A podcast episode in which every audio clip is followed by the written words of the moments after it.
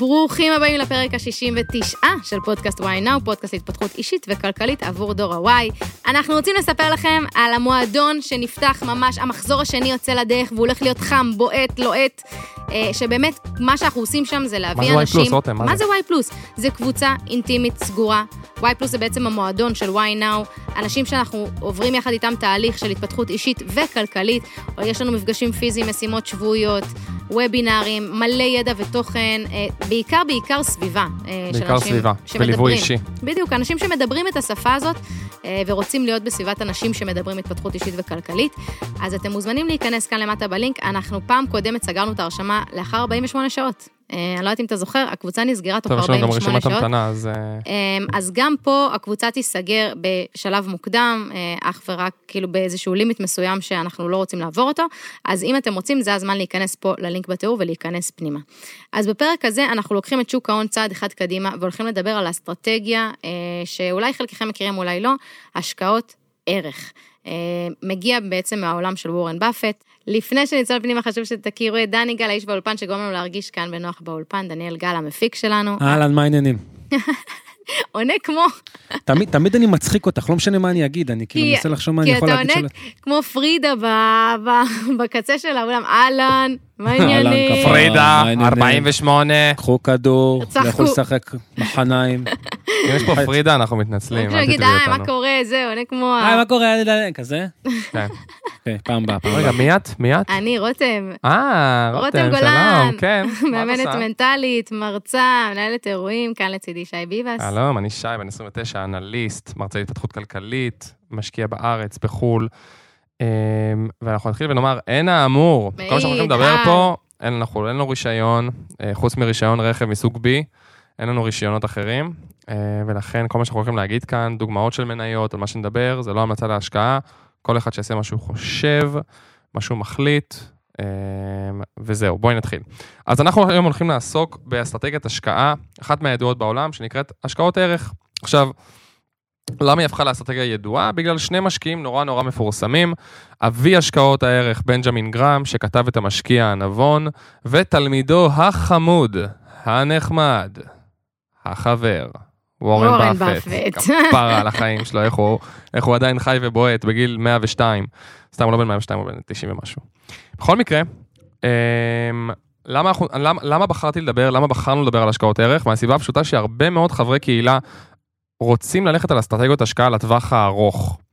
וזה לדעתי, עוד פעם, טעמי האישי זה מעולה, אני משקיע לטווח הארוך, אבל הרוב המוחלט הולכים על אסטרטגיית השקעה של השקעה פסיבית. קופות גמל להשקעה, פוליסות חיסכון, אה, לפתוח איזה תיק עצמאי ולהשקיע במחקי מדד, איזה S&P 500, וזה סבבה, זה מעולה, אין בזה שום דבר רע. אבל אנחנו רוצים להציע לכם או לדבר איתכם על, אה, אפיק, על, על אסטרטגיית השקעה אחרת, שהיא גם אסטרטגיה לטווח הארוך. שהאסטרטגיה הזאת נקראת השקעות ערך, אז אנחנו נדבר על בכלל מה זה השקעות ערך, מה ההבדל בין זה לבין השקעה פסיבית, כמו שדיברנו עליו עכשיו, למי בכלל זה מתאים, ונדבר על מה הם חמשת או ששת הדברים, כבר לא זוכר אפילו מה כתבתי, כי היה כל כך הרבה והתחלתי לצמצם, מה הדברים שצריך לבדוק על כל חברה, כדי לדעת האם היא בכלל כדאית להשקעה או לא כדאית להשקעה. ואם אין לנו זמן, אנחנו נסיים בעשרת הדיברות של וורן באפט, אה, להשקעה נכונה. או שזה יהיה בפוסט, בפייסבוק, נכון, באינסטגרם, רותם בטיקטוק, מזרימה אותי ביוטיוב. לפוסט, אבל אנחנו לא נריב כאן, אז אנחנו נריב אחר כך, רותם, הכל טוב. טוב, אז ככה, למה השקעות ערך בכלל? אז השקעות ערך זו שיטה לקניית מניות של חברות מעולות, כאשר המחיר שלהן, מחיר המניה, הוא נסחר מתחת לשווי שלהם. זאת אומרת, אנחנו מדברים על שני דברים, על השווי של החברה ועל מחיר המניה, שבסוף זה מה שאנחנו משלמים על מניה. אנחנו מחפשים בהשקעות ערך חברות שהשווי שלהן מאוד גבוה, ומחיר המניה נמוך. נמוך. עכשיו, לא תמיד זה קורה, בגלל זה בהשקעות ערך מילת המפתח היא סבלנות. סבלנות, כי לפעמים אנחנו מחכים ואומרים, אוקיי, עכשיו מחיר המניה באמת משקף את שווי החברה. אבל בואו נחכה עוד איקס זמן, בטח יקרה איזשהו משהו, כי חברה זה כמו, כמו, אנחנו מסתכלים הרבה גרפים של שוק ההון. עולה, מתקן, עולה, מתקן. אנחנו אלו שרוצים לחכות לתיקונים, אבל לא רק לכל תיקון, לתיקון הנכון, כדי שנדע שכשאנחנו קונים את המניה הזאת, את החברה הזאת, לא משנה איזו חברה היא, אנחנו נדע שאנחנו קונים חברה טובה, יציבה, עם פוטנציאל עלייה, במחיר נמוך ממה שאנחנו חושבים שהמניה שווה. זה השקעות ערך, אוקיי?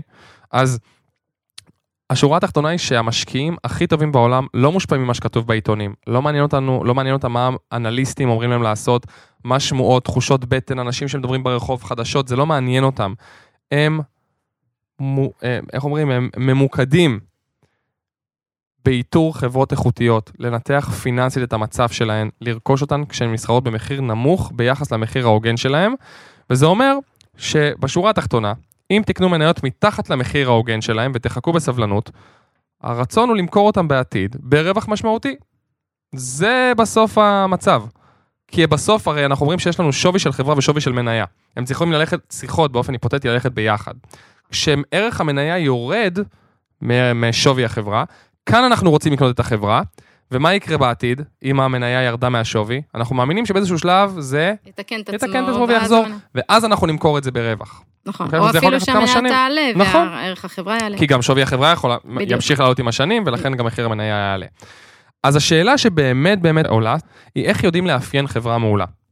חברה מעולה היא בדרך כלל חברה שמובילה את השוק, את, את השוק שלה בתחומה, ומתאפיינת בשני דברים. בנתונים איכותיים, שזה מה שמבדיל אותה מהמתחרים. מה, מה היתרון שלך, בתור נגיד אפל, על כל שאר המתחרות שלך של חברות הטלפונים? האם יש לך יתרון תחרותי שמייחד אותך ואומר, היא תהיה מובילת הסקטור, כי יש לה באמת יתרון תחרותי? ובנוסף, בנתונים הפיננסיים שלה. ואנחנו עוד שניה נדבר מה זה נתונים פיננסיים, זה נשמע מאוד פלצני וגדול, נוריד את זה רגע לפרקטיקה, מה בתכל'ס זה אומר. אז בואו נדבר רגע על נתונים איכותיים. מה זה אומר נתונים איכותיים? אנחנו בעצם צריכים לאתר את היתרון התחרותי שיש לחברה שאנחנו חוקרים על פני המתחרים. ואנחנו צריכים לוודא שהיתרון הזה הוא בר קיימא גם לשנים הבאות. זאת אומרת, איזושהי המצאה, איזשהו פיתוח, איזשהו added value שיש להם, וזה לא איזה משהו חולף אה, רבעוני. זה משהו שכאן כדי להישאר. עכשיו, כמובן, אני מתחיל ואומר, עולם השקעות הערך הוא עולם שמתבסס על נתונים פיננסיים, נתונים איכותיים, אנחנו לא באמת יכולים לדעת אם היום יש לאפל משהו שהוא ל-20 שנה וזה נראה יתרון תחרותי, אנחנו לא באמת יודעים ממה חברת אה, וואוי תבוא מחר, אבל עדיין זה נותן לנו איזשהו ביטחון, לפחות באותו רגע, שאנחנו יודעים במה אנחנו משקיעים ויודעים באיזו חברה אנחנו משקיעים, וזה גם מה שנדבר עליו עם אלון. שאלון נאזה, שהוא משקיע ערך מטורף וגדול בתחומו בישראל, אומר, בהשקעות ערך אתם צריכים לזכור, אתם לא משקיעים במניות, אתם משקיעים בחברות. אתם קונים חלק מבעלות על חברה, ולכן אתם רוצים לדעת שהחברה שאתם קונים היא איכותית, היא טובה, יש לה יתרון תחרותי, נתונים פיננסיים טובים, הנהלה יציבה, זה מה שאני רוצה לקנות. כן, נניח לדוגמה חברת תעופה נניח, עם מטוסים שהם שווים יותר. נכון. אבל כן צריך להגיד שצריך להבין קצת בתחום הזה, כדי להבין מה היתרון התחרותי, נכון. וגם על זה דיברנו, נדבר עם אלון, אה, כי, סליחה, וגם על זה נדבר עם אלון, כי אנחנו באמת מנסים להבין איך אנחנו יודעים אה, על היתרונות האלו שיש לנו. נכון, אז זה נתונים איכותיים, והנתונים הנוספים שנבדוק הם נתונים פיננסיים. אנחנו לרוב מנתחים דוחות עסקיים של חברה שבע שנים אחורה, זה נשמע גדול, זה נשמע מלא זמן, זה לא באמת, אנחנו עוד שניה נדבר על זה. בנתונים האלה אנחנו נבחן את הצמיחה של הנתונים החשובים, כמו צמיחה במכירות של החברה, של הרווח למניה, אה, של ההכנסה התזרימית שלה, אה, תזרים מזומנים נקי, בוחנים מה החובות של החברה. זאת אומרת, התהליך הוא מוגדר היטב, וכל מי שמתעניין בעולם השקעות הערך יקבל גם את כל הידע הזה ואת כל, ה, את כל, הערך, את כל הערך הזה, כדי uh, להשקיע ערך. אז ככה, אם כל הנתונים האלו, נתונים איכותיים ונתונים פיננסיים, עומדים במה שאנחנו מציבים לעצמנו כחברה טובה וחברה ששווה להשקיע בה, השלב הבא זה להבין מה שווי, הערכת השווי של המניה של החברה.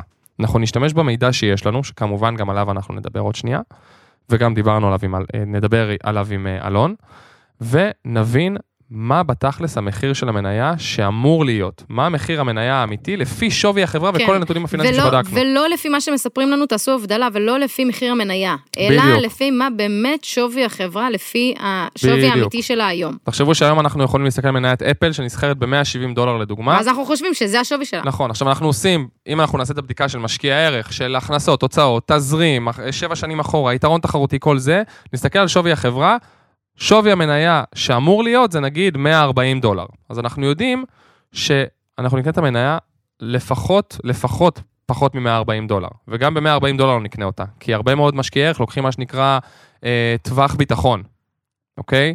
שזה אומר שאם אנחנו עכשיו לפי החישובים שלנו, הערכת השווי של מניית אפל הוא 140 דולר והיום היא 170, הרוב לוקחים איזה 20-30 אחוז מתחת למחיר המניה, וזה המחיר שבו הם קונים את המניה. כי אנחנו צריכים גם לקחת בחשבון שהרבה מאוד מהחישובים שמשקיעי ערך עושים, זה חישובים היפותטיים, שנים קדימה, לרווח העתידי, לרווח הצפוי, לעלייה במכירות, ולכן כדי לקנות מניה במחיר טוב, זה לא רק להבין מה שווי המניה היום האמיתי, אלא גם לקחת איזשהו מקדם של 20-30 אחוז. יש, אני מכיר משקיעי ערך שלוקחים יותר, אלון, שידבר איתנו בפרק הבא, לוקח 50 אחוז, ולקנות את המניה במחיר טוב. אז מה ההבדל בין זה לבין השקעה פסיבית? הרבה מאוד מהמאזינים שמקשיבים לנו יודעים, או משקיעים בעצמם פסיבית, דיברנו הרבה על קופות גמל להשקעה ועל פוליסט חיסכון, וחפרנו את החיים על השקעות פסיביות. אבל מה ההבדל בין זה לבין השקעה בהשקעות ערך? אז בתכלס בהשקעה פסיבית לא צריך כמעט כלום. אנחנו שמים כסף בקופת גמל, אה, סיכון בינוני, להתראות. זה בהשקעה פסיבית. השקעות ערך, אנחנו צריכים לשבת, צריך לבחון לבחון אותם, החברה, צריך ללמוד אותם, להבין מה קורה. להכיר. בדיוק. עכשיו, ב, ב, בהשקעות ערך, אנחנו צריכים, כדי לקנות מניות, אנחנו צריכים תיק מסחר עצמאי. בהשקעות פסיביות, הרבה מאוד חבר'ה מנהלים אותם, כמו שאמרנו, קופות גמל להשקעה, פוליסות חיסכון, מוצרים פנסיונים. אתם לא יכולים להשקיע ערך דרך מוצר מנוהל, אתם חייבים לנהל אותו בעצמכם ולבחור את המניות שלכם. מה שאני כן עוד, עוד אגיד, זה כמובן שהשקעות ערך לוקחות יותר זמן, השקעות פסיביות כמעט ולא.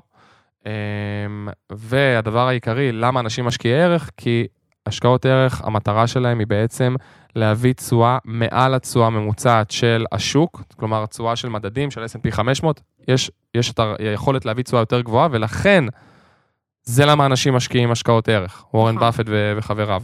כן, דורש הרבה עבודה, כן, זה משהו שלא כל כך נוכח אה, בישראל ברמת ה... אה, אין מישהו שיעשה עבורי את ההשקעת ערך, אלא אני צריכה לשבת, לעצמי. כי בדיוק כמו ששי תיאר, זה בעצם אה, דרך תיק עצמאי, לא ניתן לעשות את זה, כאילו, שי, תיקח, תעשה לי, אין, אין, זה לא כל כך נכון. נפוץ בארץ. נכון. אז אנחנו נדבר על כמה עקרונות של השקעות ערך, מה העקרונות שעליהן מתבססת השקעת ערך. אז העיקרון הראשון הוא חישוב ערך פנימי. חישוב ערך פנימי זה בעצם אחד העקרונות הכי חשובים של השקעות ערך. עכשיו, הקטע הוא שחישוב פנימי זה במילים אחרות לחשב את, את הערך של החברה. הבעיה כאן זה ששני משקיעים עם אותם נתונים של חברה יכולים לחשב או להעריך חברה מסוימת באופן שונה לחלוטין. ובדיוק מהסיבה הזאת, משקיע הערך לעולם יחפש מרווח ביטחון. וזה למה אמרתי לך, אם גם עכשיו מחיר המניה שמחושב הוא 140 דולר לאפל, עדיין אני לא אקנה אותה ב-140, אני אקח מרווח ביטחון של 10, 20, 30, 50 אחוז, אוקיי? והמשמעות היא בעצם, כמו שאמרנו, היא שמשקיע הערך ירצה תמיד לקנות את המניה בהנחה גדולה מספיק כדי לאפשר מרווח מסוים לשגיאה. נכון, כלומר, אם טעיתי בחישוב שלי, נניח אני חישבתי את ערך, אה, את שווי החברה, וזה יצא לי בסוף 100 למניה, משתלם לי לקנות, כאילו, זאת אומרת, זה שווה את זה, אז הוא אומר, אה, אלון גם יספר על זה בפרק, שבעצם 50 אחוז מזה אני קונה, 50... אחוז אה, מה- מהערכת במקום 100, מניה. אני קונה. למה? כי הוא אומר, יש לי שם טעות שגיאה, אם אני טעיתי, כן. עשיתי את החישוב לא נכון, אני הכל. סבבה. הדבר השני, העיקרון השני הוא תיאוריית השוק היעיל. מה זו התיאוריה הזאת? עוד שנייה נגיד. אבל משקיעי ערך לא מאמינים בתיאוריה הזאת. התיאוריה הזאת בעצם אומרת במילים אחרות, שמחיר המניה הנוכחי כולל את כל המידע הידוע על החברה. זאת אומרת, במילים אחרות התיאוריה הזאת אומרת, בכל שלב שתסתכל על מחיר המניה, הוא כולל וכבר מכיל בתוכו את, את כל הנתונים על החברה, הפיננסיים והאיכותיים. ובדיוק מה שאנחנו אומרים בהשקעות ערך זה בדיוק ההפך. בדיוק ההפך. משקיעי ערך מאמינים שהמניות יכולות לעיתים להיות מוערכות ביתר או בחסר. מה שקרה אחרי הקורונה, רוב המניות היו מוערכות ביתר. התפוצצות של כל, ה- של כל הטכנולוגיה. המידה, נכון. ומה משקיעי ערך מחפשים? את ההערכה חסר. בחסר. אז זה בדיוק התיאוריה שמשקיעי ערך לא מאמינים בה. הדבר השלישי זה מנטליות העדר. משקיעי ערך לא נוטים לעקוב אחרי העדר, וזה באופן כללי גם דיברנו על מנטליות העדר. כולם עכשיו מדברים על פייסבוק, כולם עכשיו קונים פייסבוק. כולם מדברים למכור את אפל, כולם מוכרים את אפל. כולם עכשיו השיחה הפכה ל- לצאת מאלטשולר שחם או לא לצאת, כי היה להם בלאגנים שם עם השקעות בחברות סיניות. תמיד הולכים, הרבה מאוד אנשים הולכים אחרי העדר. משקיעי ערך לא הולכים אחרי העדר, הם עושים את המחקר שלהם, יודעים בדיוק לפי נתונים פיננסיים ואיכותיים, האם החברה שווה או לא שווה, כמה היא שווה, כמה שווה להציע אליה, וכאן נגמר הסיפור. גם אם עכשיו מניית אפל תרד ל-80 דולר, אם הבן אדם שקנה אותה ב-100 דולר, יודע את הנתונים הפיננסיים, את הנתונים האיכותיים, האמונה של משקיעי ערך היא שבסוף מחיר המניה יחזור לשווי האמיתי של החברה. אומר בהנחה. והבדיקה שעשית היא טובה ואיכותית. נכון. ורותם, אז- אנחנו עשינו בדיקה, בדיקה טובה ואיכותית. משמעת וסבלנות זה הדבר הבא. השקעת ערך, כמו שדיברנו עליה, היא אסטרטגיה ארוכת טווח. זה לא משהו שאנחנו יכולים לעשות אותו במסחר יומי, זה לא משהו שאנחנו יכולים לשים נניח קופת גמל ועכשיו אה, אלטשולר נניח לא הולך להם אז אנחנו עוברים. זה את אלטשולר, סליחה אלטשולר, זה לא ממש נגדכם. כן, לא בקטע כזה. אבל אה, זה לא יכול להיות, אה, זו לא יכולה להיות השקעה שהיא רלוונטית לי לשנה-שנתיים, היא בהכרח ארוכ- ארוכת טווח, זוכרים למה? כי הרי אנחנו מחכים לתיקון, אנחנו מחכים שבעצם שווי המניה ירד, ורק אז אנחנו קונים מתוך אמונה שלאור מה שבדקנו, אכן תתבצע עלייה, זה לא קורה בשנה, שנתיים או חמש, באמת מדברים על לפחות שש, שבע, עשר שנים אה, בדיוק. קדימה, דורשת משמעת, סבלנות, כמו שאמרנו. בדיוק, והדבר האחרון זה פרספקטיבה של בעל העסק, וזה מה שאמרתי בהתחלה, שגם אלון מאוד מאוד מאמין בזה, וגם אורן באפט כמובן, שאומר שאתם קונים מניות, שמשקיע ערך קונה מניה, הוא לא קונה מניה, הוא קונה בעלות על חברה. ההסתכלות כאן, באסטרטגיה הזאת, היא לקנות חלק מחברה, להכיר את הניהול שלה, את הדוחות, את היתרונות שלה, את החסרונות שלה, את החובות שלה, אתה קונה עסק. ווורן באפט אומר, בעסק צריך לחפש שלוש תכונות, יושרה, אינטליגנציה ואנרגיה. ואם אין להם את הראשונה, השתיים האחרות יהרגו אותך, אוקיי? אז זה חמשת הדברים, חמשת העקרונות המאוד מאוד עיקריים של השקעות ערך, ועכשיו אנחנו רוצים לעבור לפרקטיקה. אני רוצה למצוא מניות ערך. עכשיו, חשוב שתבינו רגע, מה שאנחנו הולכים לדבר עליו עכשיו, איזה כלים אפשר להשתמש בהם כדי להבין אם חברה היא שווה בדיקה או לא, אלו לא חמישה דברים שאם עכשיו החברה עומדת בהם, היא שווה קנייה. עדיין לא. השקעות ערך, ואתם תשמעו את זה בפרק של אלון, בחינה של האם חברה היא כדאית או לא, בתור התחלה, יכול לקחת 15-20 שניות. זה מאוד מאוד מהר. אבל ברגע שראינו שחברה היא כדאית, כדי באמת להחליט האם לקנות אותה או לא, אנחנו צריכים להשקיע כמה שעות טובות במחקר. זה אומר שמה שאנחנו הולכים להציג עכשיו, זה כל מי שרוצה להתחיל לחקור חברות בצורה מאוד מאוד רגע כללית, כדי להבין בכלל אם הן שוות או לא, זה משהו שייקח בערך דקה-שתיים. אם תחליטו ויהיה לכם רשימה של חברות שעומדות במה שאנחנו הולכים לדבר עליו עכשיו, השלב הבא הוא לחקור אותם יותר לעומק. את החקירה שלה יותר לעומק אנחנו נלמד גם בפרקים, בצמד הפרקים עם אלון, גם יהיה לנו על זה וובינר, וגם יהיה לנו על זה ערב על הבר עם אלון שהולך ללמד על זה. אז לעקוב ביוטיוב, טיק טוק, פייסבוק, אינסטגרם, אמן, כן יהי רצון. סתם, נשבעים. שזה באמת נמצא בכל מקום. טיל. אז מה הם חמשת הדברים שאנחנו צריכים לשים אליהם לב כשאנחנו מסתכלים על חברה? הדבר הראשון הוא מכפיל רווח, אוקיי? מה זה מכפיל רווח? זה אחד מהיחסים, מיחסי היסוד. הוא מחושב, איך הוא מחושב? על ידי לקחת את מחיר המניה ולחלק אותו בסך הרווח למניה, או לקחת את שווי השוק של החברה ולחלק אותו ברווח השנתי שלה. כלומר, מה זה אומר? במילים אחרות, מה שזה יראה לנו זה כמה שנים ייקח לחברה להכפיל את הערך שלה. אוקיי? זה, זה התשובה של ה... זה חלקי זה. התשובה שנקבל היא כמה שנים ייקח לחברה להכפיל את הערך שלה.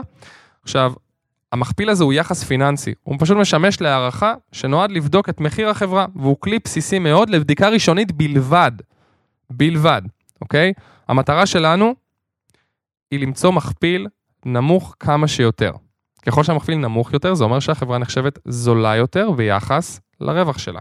ולכן, יכול מאוד להיות ששווה להמשיך ולחקור אותה פנימה. עכשיו, אנחנו אה, אומרים שבעצם יש לנו או מכפיל רווח גדול או מכפיל רווח נמוך, ואמרנו שנמוך אנחנו מעדיפים. עכשיו, כשאנחנו מסתכלים על מכפילי רווח של חברה, אנחנו חייבים להשוות אותם למכפילי רווח של חברות נוספות באותו הסקטור.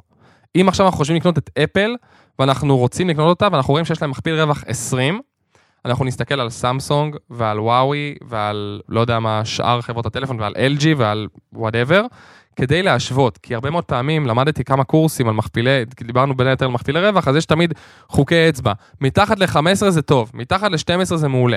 עכשיו זה סבבה, זה חוקי אצבע, אבל אתם תראו שאתם תשימו, תסתכלו על מכפילי רווח בענף הבנקאות, בענף התעופה, בענף התרבות, בענף הטכנולוגיה, אתם תראו מכפילים שונים לחלוטין. וזה שבענף הבנקאות הממוצע הוא 7 ובטכנולוגיה הוא 30 לדוגמה, זה לא אומר שב-30 זה חברות לא שוות. אנחנו תמיד צריכים להשוות תפוחים לתפוחים. אז אם אני בודק את אפל, אנחנו צריכים לבדוק אותה בהשוואה לחברות נוספות בסקטור הטכנולוגי. זה דבר מאוד מאוד חשוב. הדבר השני הוא מכפיל הון. מה זה מכפיל הון? זה בעצם יחס פיננסי שמחושב על ידי חלוקת שווי השוק של החברה, חלקי ההון העצמי של החברה, אוקיי? לדוגמה, אם יש לי חברה ששווי השוק שלה הוא 150 מיליון שקל, ויש לחברה הון עצמי של 100 מיליון, אז היחס הוא 1.5. בואו ניקח את זה לחיים הפרטיים שאולי יבינו. אם עכשיו קניתי נכס במיליון שקל, בסדר? ובאתי מהבית עם 250 אלף, לקחתי 750 אלף, משכנתה 75 אחוז, אני בעצם שווה 250, אוקיי? בתכלס, ההון העצמי שלי הוא 250, אבל השווי שלי הוא מיליון, אוקיי? כי אני, אני, אני בעצמי, ההון העצמי שלי הוא 250, כי זה מה שבאתי איתו מהבית, אבל עכשיו השווי של שי הוא מיליון שקל. אז זה לדוגמה, כדי שנקביל את זה רגע לחיים. במקרה הזה, אם המכפיל נמוך מאחד, זה אומר שהקהל צופה לביצועים נמוכים בעתיד, נמוכים של החברה בעתיד. אם הוא גבוה, זה מעולה, אבל השאלה היא גם כמה גבוה. כי גבוה מדי אומר שהתמחור של החברה הזאת הוא גבוה מדי, וזה לא טוב למשקיעי ערך, כי משקיעי ערך מחפשים תמחור נמוך. נמוך, מחכים למחיר נמוך של מניה. אז חייבים להסתכל על שאר המדדים, וכמו שאמרנו, גם על המדד הראשון, גם על המדד הזה, חייבים להסתכל על כל התמונה המלאה. הדבר השלישי הוא בעצם מדד שאנחנו יכולים להתייחס אליו ברצינות, זה יחס חוב להון D חלקי E.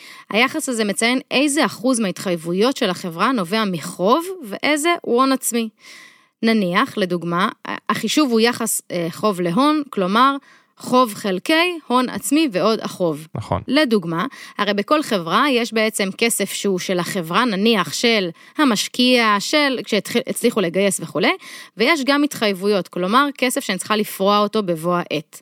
זה בעצם אה, היחס שאנחנו חייבים להכיר אותו, יחס חוב להון הוא מדד למינוף הפיננסי של החברה, כלומר כמה היא ממונפת, בדיוק כמו ששי דיבר, האם הוא לקח 750 אלף, כל זה היה המינוף שלו, לא הכסף שלו. נכון. שמתייחס לסכום של בעצם מימון, זה איך שמימנו אותי, זה מחושב על ידי חלוקת סך ההתחייבויות של החברה, אה, לפי סך ההון העצמי של החברה. נכון, עכשיו, אין פה נכון לא נכון, ואני אגיד את זה עוד פעם.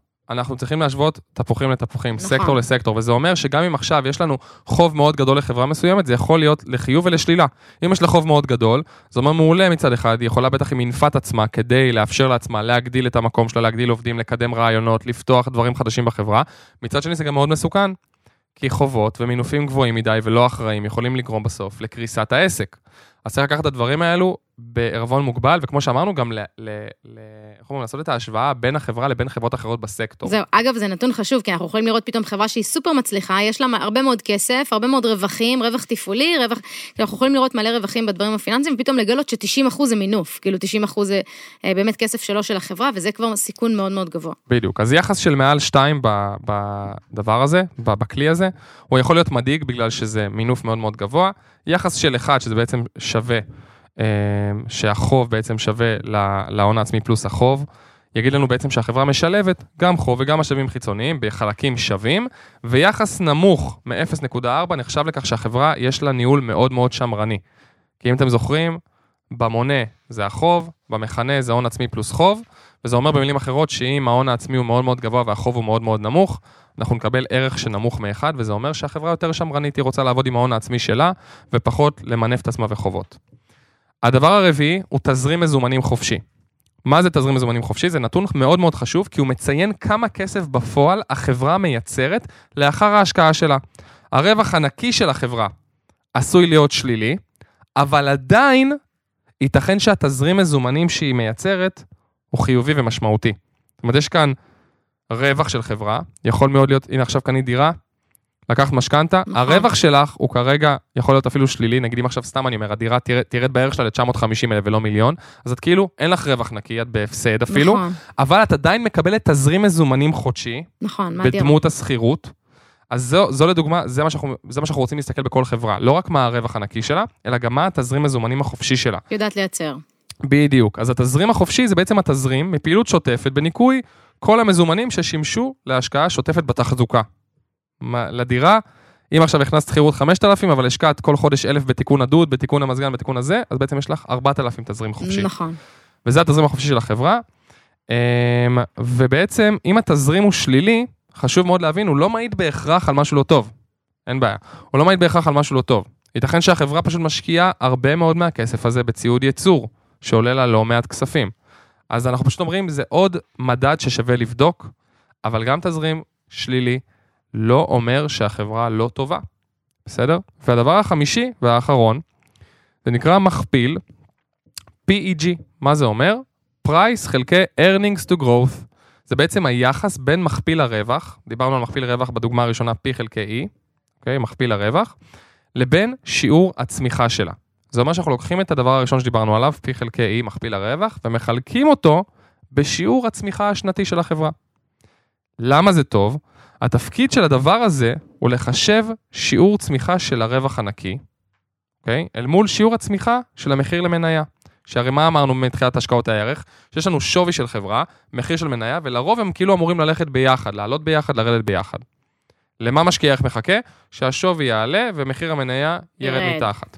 אז לכן, המכפיל הזה, למה הוא טוב? כי אם מחיר המניה צומח נגיד בשיעור של 10% שנתי, מחיר המניה, והרווח הנקי של החברה צומח גם בשיעור של 10% שנתי, ביחד הם צומחים ב-10%, אז המכפיל יהיה שווה ל-1, אוקיי? עכשיו, אם אנחנו נסתכל על המכפיל רווח הזה, אנחנו נרצה שמכפיל הרווח יהיה כמה שיותר קטן, ושיעור הצמיחה יהיה כמה שיותר גדול. זאת אומרת, הח- החלוקה כאן שהדבר החמישי זה מכפיל רווח חלקי שיעור הצמיחה. ככל ששיעור הצמיחה יותר גדול ומכפיל הרווח יותר קטן, ההשקעה בחברה הזאת נחשבת ליותר אטרקטיבית. כי בעצם, החברה מאוד צומחת, אבל מחיר המניה עדיין לא עדיין לא. מראה את זה, אוקיי? משהו הפוך, שמכפיל הרווח דווקא צומח מאוד, אבל הצמיחה מאוד נמוכה, שייתן לנו מכפיל רווח גדול מאחד, מראה שדווקא המניה יותר מנופחת מהמחיר של... ש... בגלל יותר העדר. מנופח מהצמיחה שלה. הרבה פעמים בגלל אוקיי, העדר ומה נכון. שאומרים, וזה לא משתלם. נכון. במילים אחרות, כמו שאמרנו, מחיר המניה בעצם נסחר גבוה יותר משיעור הצמיחה. אמ, והדבר האחרון שאנחנו רוצים לדבר איתכם עליו, הדבר השישי, הוא ROIC, Return on Investment Capital. מה זה אומר הדבר השישי צריך לבדוק? זה אחד הנתונים הכי חשובים למשקיעי ערך בשוק ההון. הנתון הזה מייצג כמה כסף החברה עושה על כל דולר שמושקע בעסק. רוב החברות נחשבות טובות אם ה-ROIC שלהם הוא גדול מ-15%. זה אומר שעל כל דולר שהשקעתם, אם היא עושה 1.15 דולר, זאת אומרת 15 סנט על כל דולר, זה אומר שהחברה טובה. עכשיו, תשואה להון המושקע זה אחד הנתונים הכי חשובים, כי אנחנו בעצם יודעים מה ה-ROI, מה התשואה שהחברה הזאת מציגה לנו.